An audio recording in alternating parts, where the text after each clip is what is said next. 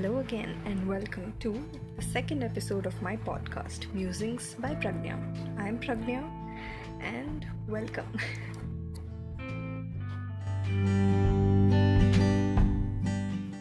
so, while my previous episode was about COVID 19, I decided to keep things light and move on to something more fluffy. And a friend had advised it as well. So, right now I'm going to do the review of the first season of Kingdom, which is a drama on Netflix. So basically, this is a crisp sageuk. Sageuk is basically a Korean drama which is based on in a particular time period. So this is basically a period drama, and it is very crisp. It consists of only six episodes, as opposed to the usual eight to sixteen episodes of a normal Korean drama and the narrative is excellent. There's no unnecessary love triangles, and the pursuit of power in all its raw nakedness is so beautifully portrayed in this.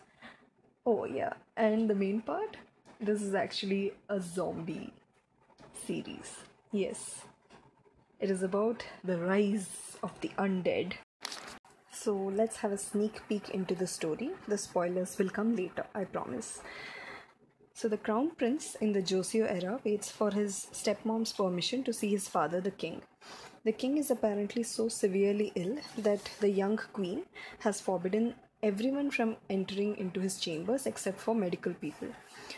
And the rumors about the king's death are also floating across the kingdom. The crown prince unsuccessfully tries to enter the king's chamber and he fails in his task obviously because he's prevented by the queen's men so he then decides to leave the palace in secret to meet the retired royal physician who was brought back to examine his father. And he sets out for the retired physician's hometown incognito, along with just one trusted bodyguard, and that is where the story starts to unfold. While it is not clear exactly which century of Korean history it portrays. It seems to be the late Joseon era, somewhere between 17th century to the mid 19th century. And um, the last episode, oh my god, was a major cliffhanger as well as a, also revealed some major plot twists. totally unexpected and completely different from the regular K dramas that I'm so used to watching this is really good. The drama is nail biting. Yes, I, I do get the zombie reference of biting, but yeah. And the direction and narration is, you know, it's, it's probably spoilt me forever because this is the best direction and narration that I've seen in any K drama so far. But there are several things that I noticed which I wanted to bring out for the purpose of those who are listening to it, of course. So basically, there are several uh, things which do not add up. Firstly, they show that guns are being used, that is, some sort of rifles are being used. But not everybody seems to have it, and most people still seem to rely upon swords in all the fight scenes.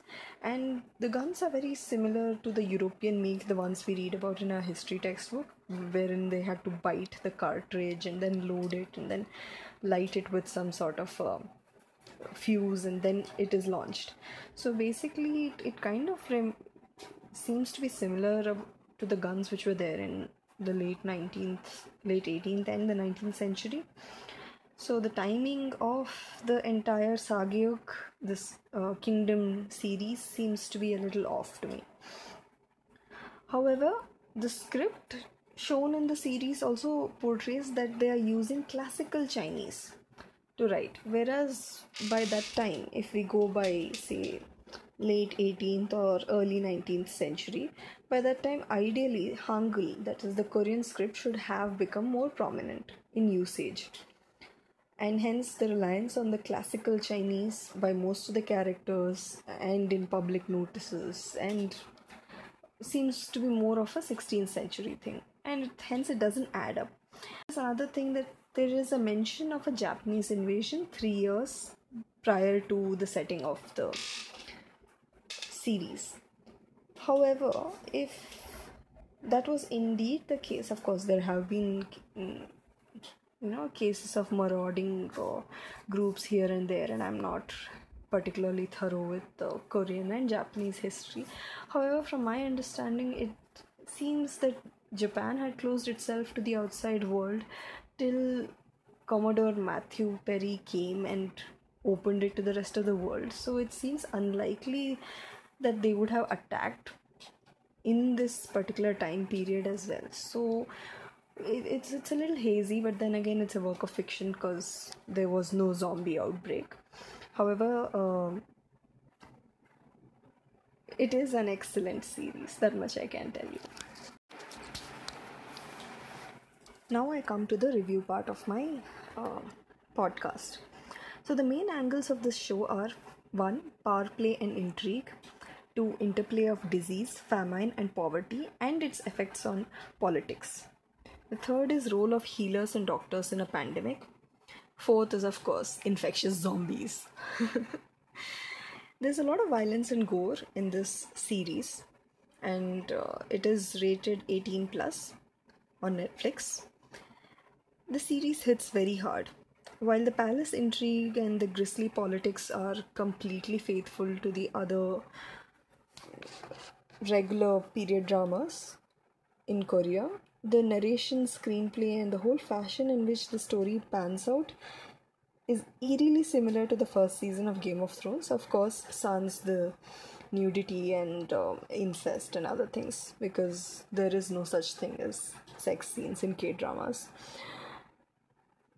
However, I also found several similarities with the current corona situation that we are all facing right now, and I have listed it out briefly.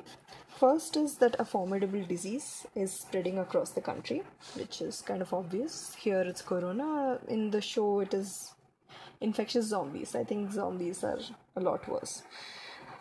Second is that there's a massive lockdown put in place to prevent uh, the infection from spreading further of course, in the series, it's basically to prevent the zombies from moving out. Thirdly, shortages of food, medicines, and equipment.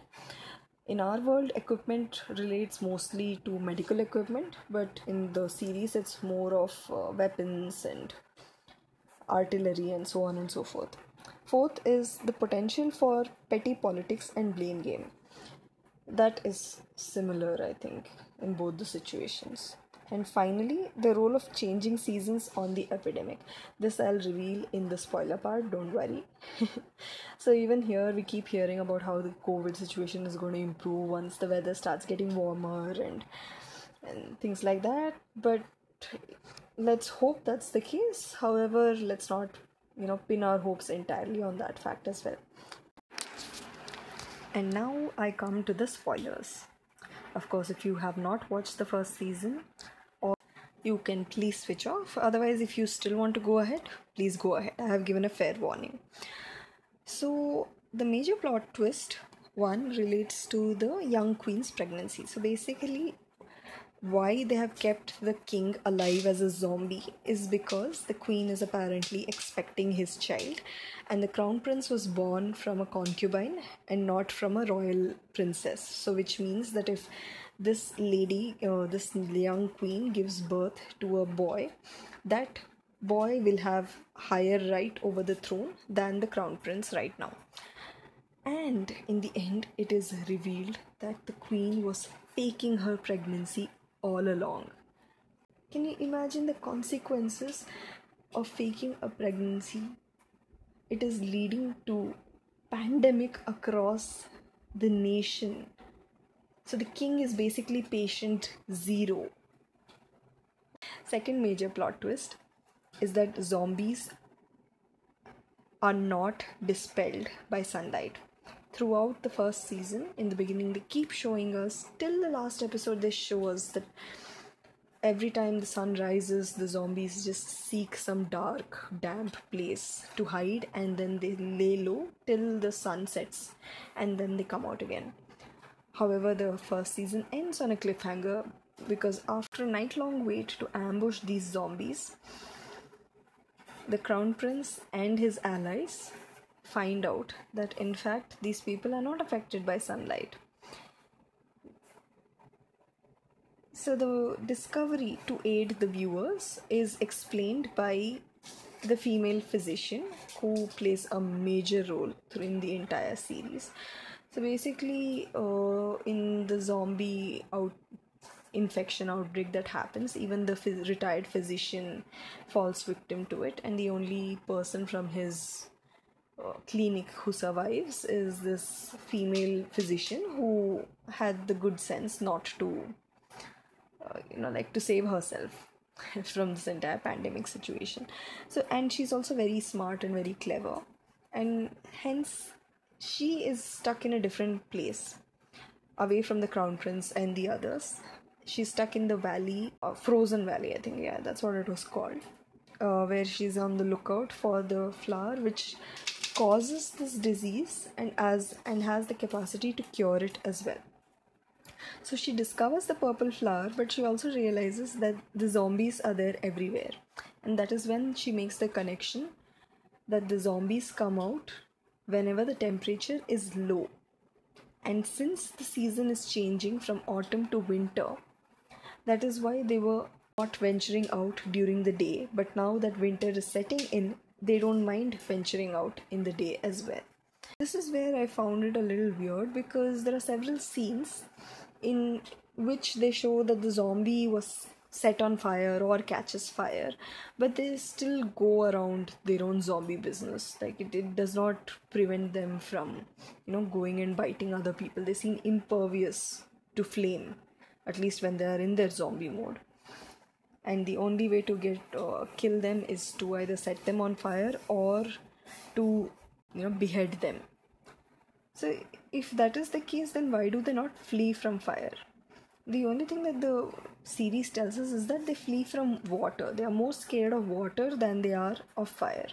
But the first two, three scenes, we see that uh, the zombies are actually wading through the water to uh, catch the boatmen who are there in the first city. So there are several discrepancies which I just do not understand. Of course, and there's also the added mysteries to several characters. Of course, I think that is uh, made to keep the series very interesting. They don't explain the backstory of the characters. There's one uh, Lord Andyon and uh, a young hunter tiger hunter by the name of Yong Shin, which is apparently a fake name and an assumed identity but he's one of the bravest people. The two of them are actually some of the bravest people in the show.